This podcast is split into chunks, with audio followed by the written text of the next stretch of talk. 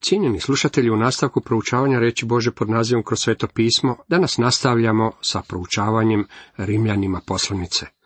Osvrćemo se ponovo na osmo poglavlje. U šestnestom redku čitamo, sam duh susvjedok je s našim duhom da smo djeca Božja. Ja sam shvatio da su ove riječi istinite kada sam prvi puta otišao u bolnicu na operaciju. Okrenuo sam lice prema zidu, kao što je učinio stari kralj Ezekija i rekao. Gospodine, bio sam mnogo puta u ovoj bolnici. Rukovao sam se i molio sa mnogim ljudima i govorio sam im, o, pouzdajte se u gospodina, on će vas sprovesti kroz sve. Gospodine, ja sam njima govorio ove riječi, međutim, ovo je prvi puta da sam ja ovdje. Želim vidjeti je li to istina ili nije. Želim da mi ti to pokažeš. Ako si moj otac, ja to želim znati. I dragi prijatelji, on mi je to obznanio. U trenucima kada duh u vama govori, aba oče, te riječi jednostavno izvjeru iz vas. Kako li je divno vjerovati njemu i pouzdavati se u njega, predati sebe u potpunosti njemu. 17. redak nastavlja, ako pak djeca, onda i baštinici, baštinici Božiji, a su baštinici Kristovi, kada doista s njime zajedno trpimo, da se zajedno s njime i proslavimo. Kada doista uvjerava nas u činjenicu da će Božje dijete trpjeti s njim. Vjerujem da bismo ovo mogli prevesti i sa s obzirom da trpimo s njim. Mislim da ovo ako kako stoji u engleskom prevodu i nije tako važno kakvim ga neki ljudi žele prikazati. Dragi prijatelji, što vi trpite za njega danas? Što god to bilo, Pavao nas uvjerava da je ono kroz što sada prolazimo laka stvar. Međutim, postoji i teška stvar, težina vječne slave, koja je jednog dana i dolazi. U vječnosti ćemo željeti da smo propatili malo više za njega, jer je to način na koji nas on školuje i trenira. U Hebrejima 12.6 čitamo, jer koga gospodin ljubi, onoga i stegom odgaja. Šiba sina koga voli. U nastavku novo stvaranje. Ovo nas dovodi do novog odjeljka u osmom poglavlju poslanice Rimljanima. Ne samo da će biti otkupljena tijela vjernika, već ćemo također saznati da će čitavi ovaj materijalni svemir, ova zemlja na kojoj vi i ja živimo, također biti otkupljena. To je Boži cilj. U stvari ovu ćemo staru zemlju zamijeniti za novu zemlju, novi model, potpuno novi u kojem neće biti grijeha. Nikada više na nju neće pasti prokletstvo zbog grijeha. To je nešto što je uistinu predivno. Netko mi je nedavno rekao, ja vjerujem da je iscijeljenje u žrtvi. Mislim da sam dotičnu osobu šokirao kada sam rekao, i ja tako vjerujem, ne samo da je iscijeljenje u žrtvi, već je i novo tijelo u žrtvi, a također i novi svijet je u Kristovoj žrtvi. Međutim, mi to još nemamo. Političke stranke i Ujedinjeni narodi trudili su se stvoriti novi svijet mnogo godina. Međutim, jedno je sigurno, mi taj novi svijet još uvijek nemamo. Kriš će jednoga dana uvesti taj novi svijet kroz svoje otkupljenje. Tada ću i ja dobiti novo tijelo. Uistinu se radujem tome. Ovo tijelo koje imam se već dobrano istrošilo i ja bih ga rado zamijenio za novo tijelo. To je ono što dolazi. I iscjeljenje, uvjeravam vas da je i ono u žrtvi, međutim ja ga još nemam. Ja još uvijek imam tumor. 18. redak nastavlja, smatram u istinu, sve patnje sadašnjega vremena nisu ništa prema budućoj slavi, koja se ima očitovati u nama. Smatram znači da Pavao kalkulira, zračunava i dugovnu i potražnu stranu glavne knjige životnog poslovanja. Patnje sadašnjeg vremena su uobičajena sudbina svih vjernika. Ovaj naraštaj koji uživa u većim pogodnostima nego što je to uživao i jedan naraštaj u povijesti, prijekim pogledom promatra ove riječi. Međutim, čak niti današnji kršćani ne mogu izbjeći patnjama. 19. redak. Doista, stvorenje sa svom žudnjom iščekuje ovo objavljenje sinova Božih. Dopustite mi da ponovno ponudim svoj prevod ovog stiha, jer stvorenje, gledajući ispružena vrata, visoko podignute glave, iščekuje, čezne, objavljenje sinova Božih. Svijet ne iščekuje zoru evolucijskog fantaziranja. Evolucijska fantazija nikada se neće ispuniti. Bilo kako bilo stvorenje iščekuje objavljenje sinova Božih. Današnje stvorenje je poput skulpture prekrivene tkaninom. Kada sinovi Boži otklone izvanski pokrivač ovoga tijela, stvorenje će također biti otkriveno. Kakav li će to veličanstveni dan biti? 20. redak Stvorenje je uistinu podvrgnuto ispraznosti ne po svojoj volji, nego zbog onoga koje ga podvrgnu, ali u nadi. Stvorenje je uistinu podvrgnuto ispraznosti. Isprazno znači neuspjeh, raspadanje, nešto što je podložno nestajanju. Ne po svojoj volji znači da to neće biti po volji stvorenja, već zbog onoga koje ga je podložio na temelju nade. Kralj Salamon, koji je bio veliki pesimist, treba usput napomenuti, napisao je. Sve rijeke teku u more i more se ne prepunja. Odakle teku rijeke, onamo se vraćaju da ponovno počnu svoj tok, čitamo u propovjednik 1.7. Uvijek je prisutno ono zamorno ponavljanje. Rijeke teku more, a gospodin ima moćnu hidrauličku pumpu koja ispumpava vodu iz oceana, dok uz pomoć svog dobrog transportnog sustava vjetar premješta oblake preko kopna gdje ponovno pada kiša. Ona puni rijeke, a rijeke otiču u more. U prirodi vlada velika monotonija, možemo je vidjeti na svakome koraku. Priroda iščekuje obećano očitovanje, razotkrivanje. Stvorenje je uistinu podvrgnuto ispraznosti. Zbog toga što ga je Bog učinio takvim. Prokljetstvo zbog grijeha došlo je na čovjeka zbog Adamove neposlušnosti, međutim materijalni svijet također je došao pod prokletstvo. Sjetimo se kako je Bog rekao Adamu. Rađat će ti trnjem i korovom, a hranit ćeš se poljskim raslinjem. U znoju lica svoga kruh svoj ćeš jesti, postanak 3, 18. i 19. redak. Ja uživam otići na Havajsko otoče, ne znam za mjesto koje bi bilo tako divno. Ipak sam na golf terenu u tom raju pronašao od svih mogućih stvari trnje. Udario sam lopticu malo prejako, pa otišla na grubi dio igrališta na lavu i mnogo reći da nikada u životu nisam vidio toliko trnja. Imam jedan par cipela u kojima su trnovi do današnjeg dana, ne mogu ih sve izvaditi. Čak i u tom raju ima trnja. Nad stvorenjem je izrečeno prokletstvo. Jer i stvorenje će se osloboditi robovanja, pokvarljivosti, da sudjeluje u slobodi i slavi djece Božje. Čovjek ima umiruće tijelo. Kao što je netko to izrekao, trenutkom kada nam da život, počinje ga oduzimati od nas. I u prirodi postoji propadanje i smrt. Otiđite u šumu i ondje ćete ugledati drvo kako leži mrtvo, kako se raspada i truli. To je priroda. Također je moguće namirisati i smrad raspadajućih tijela mrtvih životinja. Jer znamo, sve stvorenje zajedno uzdiše i muči se u porođajnim bolima sve do sada.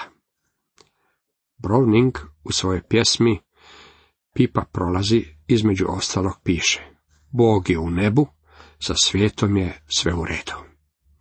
Kršćani znaju da to nije istina. Bog u istinu jest u nebu, međutim sa svijetom nikako nije sve u redu. Božja riječ je mnogo više u kontaktu sa stvarnosti. U Joel 1.18 čitamo Kako li stoka uzdiše, krda goveda podivljala lutaju jer im nema paše. čak i stada ovaca kaznu podnose. Netko nam je skrenuo pažnju na činjenicu kako priroda pjeva u molu.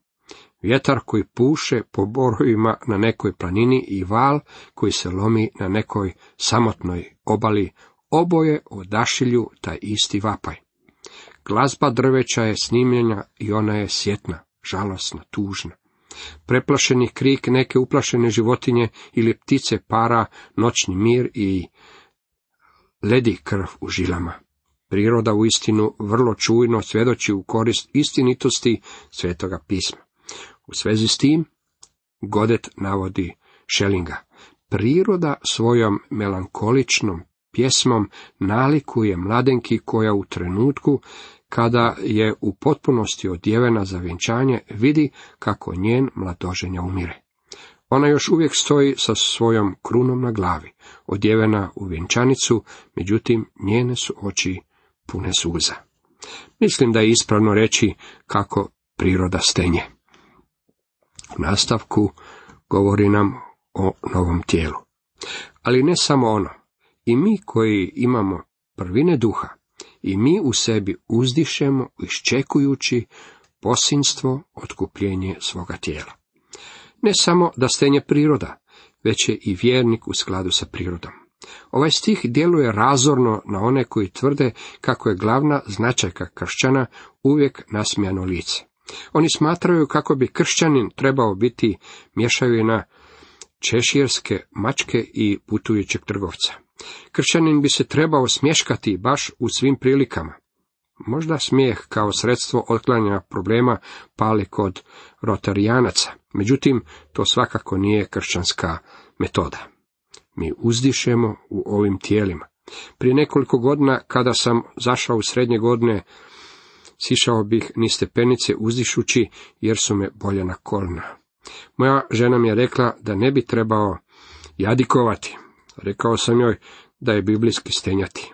Pavao kaže, u ovome doista stenjemo i čeznemo da se povrh njega zaodjenemo svojih nebeskim obitavalištem, druga Korinčanima 5.2. Također psalmista u šestom psalmu šestom redku kaže, iz nemogoh od pusta jecanja, u noći postelju, plaćem zaljevam, suzama ležaj natapam. Naš gospodin Isus je također ponekad plakao. Iako sam uvjerenja da je bio radosna osoba, bilo je trenutaka kada je plakao. U ovim tijelima mi stenjemo. 24. redak nam kaže, ta u nadi smo spašeni. Nada pak koja se vidi nije nada, jer što tko gleda, kako da se tomu i nada. Ta u nadi smo spašeni govori o Kristovom dijelu za nas na križu i o našoj vjeri u njega. Međutim, to nije sve. U budućnosti nas čeka otkupljeno tijelo. Nadamo li se pak onomu čega ne gledamo, postojano to iščekujemo. Vidite, vjera, nada i ljubav su vitalni dijelovi života jednog vjernika. Kada bi sve bilo ostvareno, tada ne bi bilo nade. Jednoga dana nada će nestati u ostvarenju. U stvari i vjera i nada će proći u slavi koja će biti otkrivena u nama. Ostaje samo ljubav. Tako i duh potpomaže našu nemoć. Doista ne znamo što da molimo kako valja, ali se sam duh za nas zauzima neizrecivim ustasima.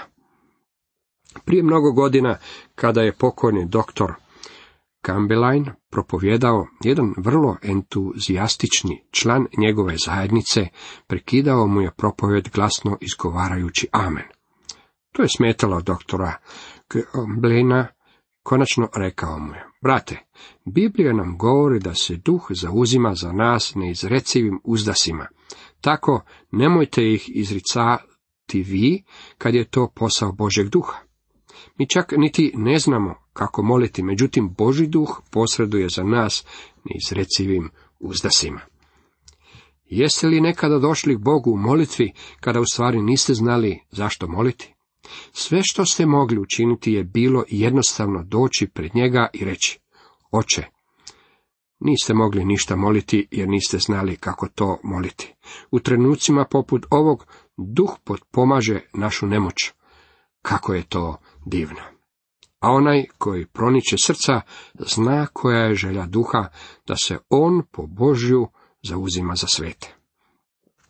Ako ja otiđem pred Boga u molitvi kažem, gledaj gospodine, ja želim da ti to učiniš na ovaj način.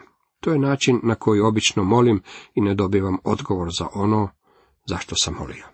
Međutim, ponekad je predivno doći pred gospodina i reći, gospodine, ne znam zašto bih molio. Ne znam što reći, ali dolazim pred tebe kao tvoje dijete i želim da se vrši tvoja volja. Tada Boži duh posreduje za nas po Božoj volji. Ponovno, kako je to divno. U nastavku novi cilj. Sada smo došli do novog Božeg cilja. Ako je poslanica Rimljanima najveća knjiga u Bibliji, a osma poglavlje oznaka najvišeg vodostaja, tada je 28. stih sami vrhunac. Boži cilj garantira spasenje grešnika, a sljedeća tri stiha daju nam uspinjući proces spasenja, kako ga William Sendai naziva. 28. redak glasi. Znamo pak da Bog u svemu na dobro surađuje s onima koji ga ljube, s onima koji su odlukom njegovom pozvani. Ja sam ga preveo na ovaj način. Međutim, znamo da onima koji ljube Boga sve ide na dobro, onima koji su pozvani prema njegovoj odluci. Pokojni doktor Rojben Torej Imao sam privilegiju 21 godinu biti pastor crkve koju je on osnovao, bio je veliki Boži čovjek. Iz velike grđen i pogrešno svačan. On je znao značenje ovog stiha i on ga je nazvao mekanim jastukom za umorno srce. Mnogi od nas smo položili svoje glave na mekane. Rimljanima osmo poglavlje 28. redak. Znamo da svo stvorenje stenje, međutim znamo i još nešto. Sve na dobro surađuje, pa čak i stenjanje. Znamo je u poslanici Rimljanima upotrebljeno 18 puta. To se odnosi na ono što je uobičajena spoznaja među kršćanima, to jest ono što sveti duh čini stvarnim. Ali znanje nadima, a ljubav izgrađuje, kako čitamo u prvoj Korinčanima 8.1. A to je znanje koje samo Boži duh može učiniti stvarnim našim srcima. Charles Spurgeon običavao je govoriti. Meni nitko ne treba govoriti kakav je okus meda. Ja to znam. Ja mogu reći, dragi moji prijatelji, da me Bog ljubi. Ja ne trebam raspravljati o tome. Ja to znam. Onima koji ga ljube je bratska značka. U istinu, Kristu Isusu ništa ne vrijedi ni obrezanje, ni neobrezanje. To jest, nema nikakve značke. Nego vjera ljubavlju djelotvorna, kaže nam u Galačanima 5, šesti redak. Ljubav je znak. Apostol Ivan je to izrazio ovim riječima. U ovom je ljubav ne da smo mi ljubili Boga, nego On je ljubio nas i poslao Sina svoga kao pomirnicu za grijehe naše. Ljubljeni, ako je Bog tako ljubio nas, i mi smo dužni ljubiti jedni druge. Boga nitko nikada ne vidje. Ako ljubimo jedni druge, Bog ostaje u nama i ljubav je njegova u nama savršena. Po ovom znamo da ostajemo u njemu i on u nama. Od duha nam je svoga dao. I mi smo vidjeli i svjedočimo da je Otac poslao Sina kao spasitelja svijeta. Tko ispovjeda da je Isus Sin Boži, Bog ostaje u njemu i on u Bogu. I mi smo upoznali ljubav koju Bog ima prema nama i povjerovali joj. Bog je ljubav i tko ostaje u ljubavi, u Bogu ostaje i Bog u njemu. Prva Ivanova četiri od 10. do 16. redka. Dragi prijatelji, imat ćete problema vjerovati da vas Bog ljubi i imat ćete poteškoća voljeti Boga ako mrzite drugo i druge kršćane. Mi ljubimo, jer on nas prije uzljubi. Apostol Petar je rekao, njega vi ljubite, iako ga ne vidjeste, u njega, iako ga još ne gledate, vjerujete, te klikćete od radosti i neizrecive i proslavljene. Ono što će u vaš život unijeti radost i vedrinu je iskrena Božja ljubav. Nju moramo posjedovati.